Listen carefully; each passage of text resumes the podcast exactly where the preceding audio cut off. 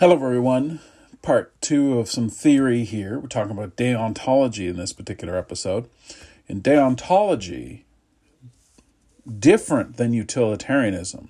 Remember, utilitarianism, the outcome is the thing that matters most. That is the only ethically relevant basis for judgment. Did you create a specific positive outcome or didn't you? At the end of the day, at the end of the year, at the end of your life, that's how you evaluate periods of time ethically is did you create a greater benefit? Deontology cares not about outcomes as much. Deontology is primarily focused on your adherence to duty in the execution of principles and not outcomes. Okay, so that makes for us, it's definitely a contrasting ethical situation.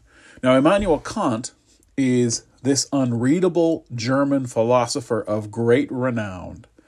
I say unreadable because every philosophy graduate student has had an experience of trying to tackle that mountain, which is reading Kant, and he's it's incredibly complicated and it makes no sense. And even in terms of translations into English, often the uh, often it ends up with incredibly long run-on sentences that don't necessarily make sense and it's it's sort of a sport to subject yourself to Kant to see how you make how you make out. Most people will get a PhD never having actually actually truthfully cracked his books but rather have read commentaries uh, on him by other people uh, in the hopes of being able to get the idea without actually having to confront the guy. Anyway, that's a, that's way off topic. Immanuel Kant is sort of the most one of the originators and he's the most famous of the deontologists and you read this in the in the textbook now two things in the in the the primary uh, approach for deontology is that we should follow duties and that duties are derived from the categorical imperative. The categorical imperative, if you don't remember from the book, act only according to that maxim which you can be at the same time. Uh, you, you, sorry. Start over. Categorical imperative. Act only according to that maxim which you can at the same time will that it should become a universal law. Okay, so a maxim is um, a rule of behavior that should be the rule for everyone right? So that's what we're talking about here. They're saying what behaviors should everyone be engaged in, and that would make it a more moral and reasonable world to live in, right? And those things should be duties um, for everyone, and everyone should adhere to those duties, and that's how you take care of moral problems, right? If everybody just acts appropriately, you don't have moral problems. You don't have any difficulties, right? Because everybody just does exactly what they're supposed to there's a certain elegance to the simplicity of it as opposed to as opposed to some of the struggles you might have um, working through you know outcomes because you could have good intentions good plan have everything worked out here's what i need to do assuming you have time to do all that. But say you did you say like okay here's what we're going to do and then it turns out to be the wrong decision. Happens to institutions all the time. Assuming assuming that they mean the best, that they have good intentions, and they have capacity and competency to execute good plans. At the end of it, did they, you know, what was the outcome of that? Well, sometimes the outcome is still crap, right? It turns out to be a disaster no matter what. So uh, you think about vaccine distribution in Ontario right now. They have, comp- I, I assume they have relatively competent people in charge of it they have good intentions. They want people vaccinated because for a whole bunch of reasons, but there's no they have no secret agenda not to vaccinate people. And yet still problems happen, right? It doesn't execute properly, it doesn't get distributed properly, and so on. So so the best of intentions and a really good plan don't always work out when you talk about outcomes. But in deontology, it's simply saying the outcome doesn't matter. It's the intention of the actor that matters right? Are you fulfilling your obligation? And the rest of it, if everybody did that, then the problems would be minimal. There's a sub uh, category to the categorical imperative, And it's often called the practical imperative. And I don't think it's called that in the textbook, but I think it's really important to understand. So, the practical imperative, and it comes up a ton in medical ethics, some formulation of this is it goes like this act so that you treat humanity, whether in your own person or in that of another, always as an end and never as a means only. Now you might be wondering, well, what the, what the heck does that mean? It means you should never use someone as a means to your own ends and not as a person who is an ends in themselves. To make it even easier, don't use people for your purposes. Recognize the fact that they have the right to be recognized as somebody who has their own goals and ambitions, and you shouldn't just use them to suit yourself. Now, you've all been in, you've all know people like this. Maybe you've had relationships with people like this who just use somebody for their own purposes and have no regard for that other person that they're using as a person of their own right? They just simply use them. The only purpose that person serves is to suit this person's needs and purposes. And once they're done with them they discard them like they're garbage right? They don't care about that person. So for example and this maybe is confusing at first but think about this. If you take an uber or you take a cab you're not wanting to have a deep, meaningful relationship with the cab driver. You want this person to drive you from here to wherever you're going, right? So it's not a, are you using that person? Well, no, not necessarily. You you are using that person. That person is providing a service that you're taking advantage of and you're paying them for. But you would be using them as a means only to your own ends. If something happened involving that person, say they they started feeling chest pains and he said, I don't care if you die. You just got to get me. Wait, you can die once you've gotten me where you need to go, where I need to go. Or you basically have no regard. They get a phone call that's really important and they apologize and you say, Nope, I don't want to listen to a phone car. I don't want to listen to a phone call in my car ride. Hang up. Right? That is sort of saying this person has no value or has no concerns of their own that are more important than my own. My own imp- needs are the important thing. You need to service those, and I don't care about the rest of it. That is using someone as a means to an ends and not as an ends in themselves. And most of us aren't like that. You may know people who tend towards using people. And that's that's not uncommon, I think but it would have to be this kind of like exclusive like it would have to be the worst case you can imagine of that and unfortunately maybe some of you know someone like that i'm sorry that you do in a medical situation so an example that i've been uh, directly familiar with was there was this patient um, we'll call him john that's not his name obviously and john was um, a fella who enjoyed his parties he was a business student uh, years and years and years ago at a university had graduated. His parents uh, moved to Canada from somewhere else. And they ran a store, a convenience store, kind of a grocery thing. And they they worked their tails off to get this kid into university. Super and really nice family. Like some of those people you meet and you feel like enriched just having talked to them, even if it's not about anything in particular, but they're just so they had like a spiritual vibe, you know, like that they put off such good vibes that you couldn't help but feel better having been in the room with them. Their son was super nice guy. He um anyway, he went in a hospital.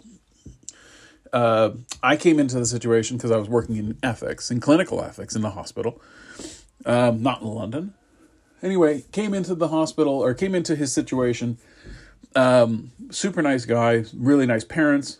Um, the chart said that he had uh, this is years back now, but he had HIV, and this was at the point where antiretrovirals weren't as effective as they are now. So it still meant that uh, HIV infection usually meant um, further complications. Uh, so you develop some other kind of disease, typically cancers, that killed you, and they were facilitated by HIV.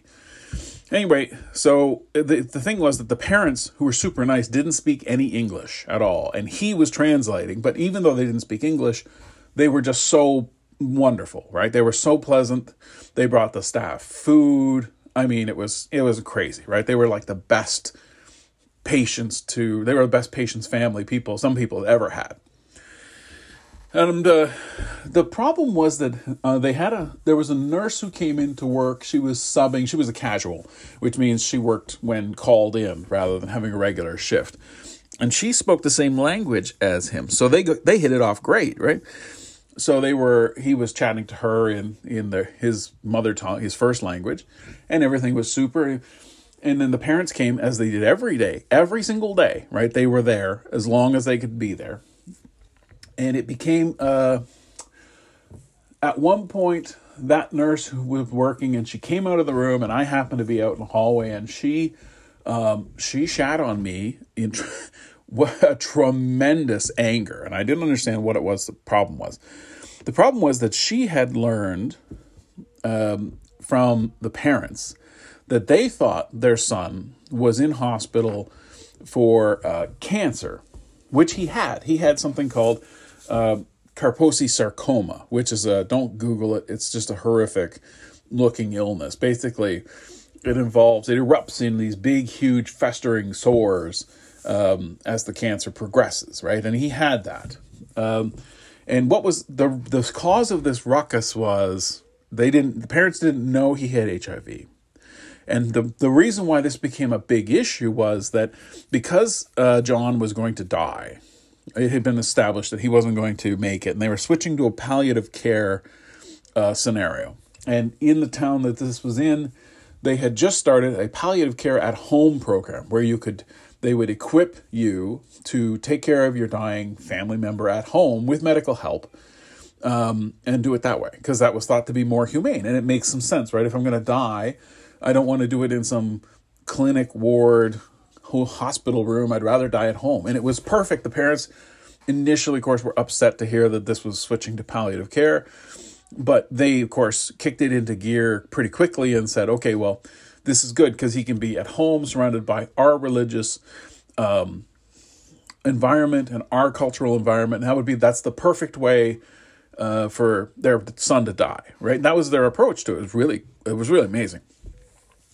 Anyway, but the problem is with so the nurse had started started to instruct the mom and the dad in universal precautions. So for those of you who don't know what that is, um, it's all the gloving and washing and basically hygienic infection control measures you have to take to have somebody die at home, especially somebody with HIV. Um, anyway, and the mom was unimpressed. She did not worry about precautions. Remember, she doesn't know that he's got HIV. She thinks he has cancer.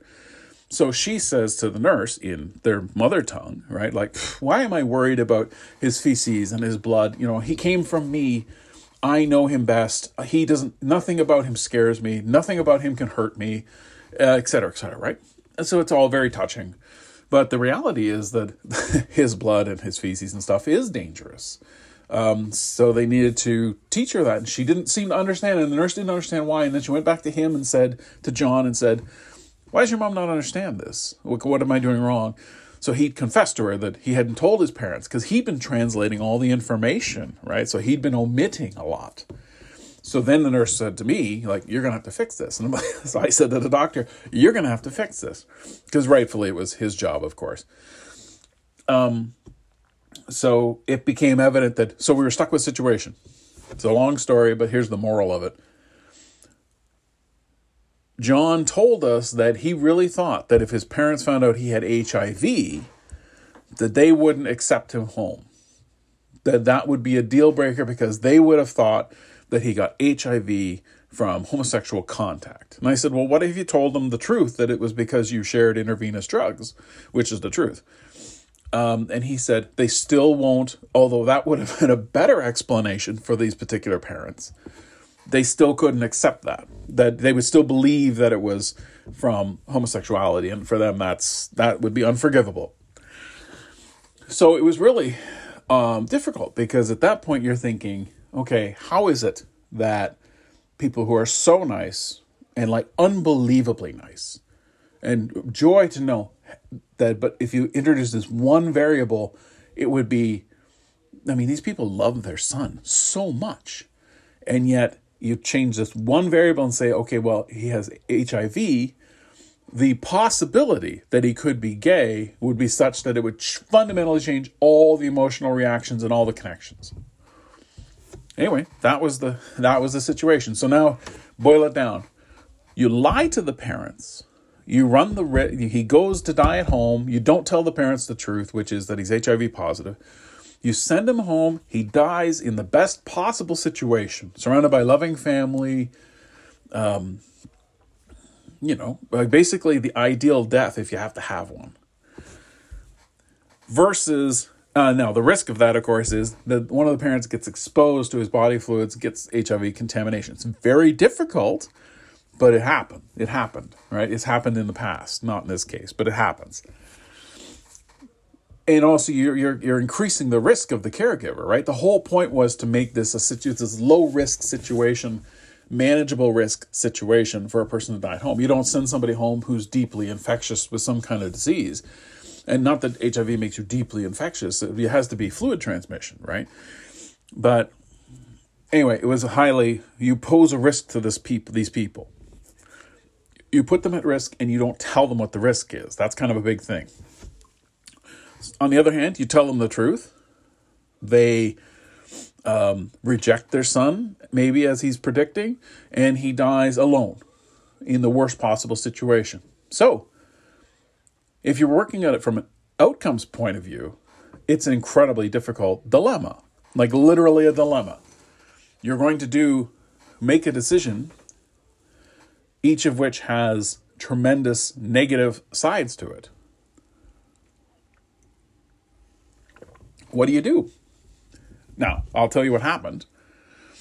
Um, they uh, told him the truth, and he died in the hospital alone. That was the they disappeared and never came back. I don't even know if they claimed the body at that point. It was a pretty horrific uh, situation. The categor- categorical imperative analysis of this case would say that lying is wrong because you cannot universalize lying as a good thing, right? So you tell the truth and the outcome doesn't matter, right? Because the outcome, how people take to your honesty, to your truthfulness, is not your concern, right? Because that's their personal defect that's causing them to react in a negative way, right? In an uncaring, unkind way. Practical imperative lying to the parents sort of deprives them of their role to make decisions for themselves, right? Just whether they agree, whether I agree with their decision or not, and I don't, I don't lie to them to get them to make the decision I want them to make. Because we were all invested in this story having a happy ending, because we were all deeply emotionally involved, right? We wanted this, we wanted him to die at home, surrounded by love and by his culture and his religion. That's what we were all hoping for, right? And that would be the that would be the best possible situation, especially in palliative care where there's no real happy. That's the happiest of happy endings you can get, really, because everybody dies in palliative care, right? No patients walk out. So it deprives the parents of their entitled role to make that decision for themselves and treats them as a means to my ends or to our ends, which was we want this death for him.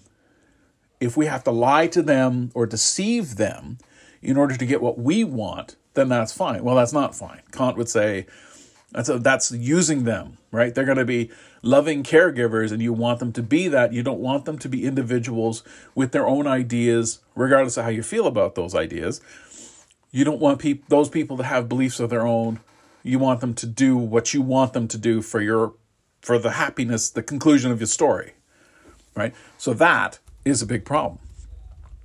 So deontologists, some of the principles, some of the things that they created duties out of uh, this is later on. This is sort of post Kant. And it ties into principalism, which is, practically speaking, the dominant ethical system that works in healthcare. So we're going to talk a bit about that as well. So deontologists typically say there's a principle of autonomy and respect for persons. So autonomy is that is autonomos, right? Auto A U T O, and nomos, N O M O S, is Greek basically for self rule, right? You run yourself. And we'll talk a whole lot more about that coming up. But basically, it's the idea that you have the right to make decisions for yourself. And people can't make decisions for you so long as you don't have some kind of capacity issue, right? But if your brain works fine, if you are normal, then you should be allowed to make decisions for yourself. And deontologists say that what we have to do is that's part of the duty is to respect that in other people right? Respect other people's autonomy. There's a principle of impossibility, right? You can't be expected to, to do things that are impossible. Right? We can expect, so you think in healthcare, there can be a lot of expectation to, to save a life. But it doesn't matter the equipment, the supplies, the training of the people. People come into the emergency room too wrecked to live right? They've been in a traffic accident. They've been in. They've taken a massive overdose. There's nothing the most trained, the best equipped physician and nurses. Nothing they can do to save some people. It is. It is impossible. To so to say, it's your duty to do this, is wrong. It's not possible. You can't have a duty to the impossible. You can only have a duty to the possible principle of fidelity and right action. That's another one. Now, fidelity you might know from infidelity, right? That's when people cheat on their spouse um, sexually with or emotionally with another person. So, fidelity is literally that you sustain you you adhere to your oaths and obligations. So if you make a promise, then you stick by that promise. That is an act of fidelity and then right action. So, I mean, the idea here is that you make a pledge explicitly or implicitly, and it gets a little trickier with implicit. But, you know, if you're a physician or a nurse, then it's pretty evident and sometimes explicit that you have pledged to help patients to the best of your ability. And if you do not do that, that is an act of infidelity towards the obligation you have to care for your patients. Duty of equality and justice. Right? The idea would be that we would execute our lives, we would carry out our obligations without unjustified discrimination against others. We'll talk about this injustice next week, but there's lots of situations we, we discriminate quotation marks. In other words, we make decisions between people all the time. Right? So long as that is decisions being made for a specific reason that pertains to the decision, it gets relevant to the decision and justifiable to the decision, then you should make that. We all do that, right? You chose one course over another because you like the prof better, right? You say, well, that's discriminating against the prof. You say, like, well, no, it's because I can't stand this person's lecture style and I'm not going to pay for a class and take a chance on a poor grade because this person sucks or whatever whatever kind of decision you make. That sounds familiar to me. So if you're this person, right, you have discriminated, but it's not in the negative sense. You didn't choose not to take a class with that person because they were uh, a person of color. That's different, right? Because that's not relevant to the teaching or the educational thing, the moment that's personal bias, right? And that's how we'll talk about those being different and what the distinction is. But obviously, in your decisions, and if you were a healthcare professional, you're there to treat a patient, each patient individually, based on their situation and what you think is best, what typically is best treatment for that particular patient in that particular situation. Not because you don't like this type of patient or other reasons, other biases. It's strictly based on condition, the patient's condition, their chance for recovery based on different treatments, and so forth. It's not about other things. So you'd strive to not have those other aspects, if they exist in you, interfere with your decision making. And we should always strive not to have them in our decision making at all. Principle, principle of beneficence. Beneficence is spelled with benefit basically right in there. The key root word is benefit. So you're trying to do good things. And this is not just healthcare professionals, this is all of us, right? We should seek to do good things for people, right? Benefit others. Be a benefit to others. So for the people who know you, are they enriched in some way based on that relationship? Or are you somebody who's a detriment? Are you drawing away from other people? You have no value to them, but you're only drawing in. See, this ties in with Kant's idea of, uh, you know, using people and not using people. If you benefit others, that's part of you, you know, seeing other people's as ends in themselves and doing good things for them just because, right? Doing something positive. Principle of non maleficence, right? Do no harm.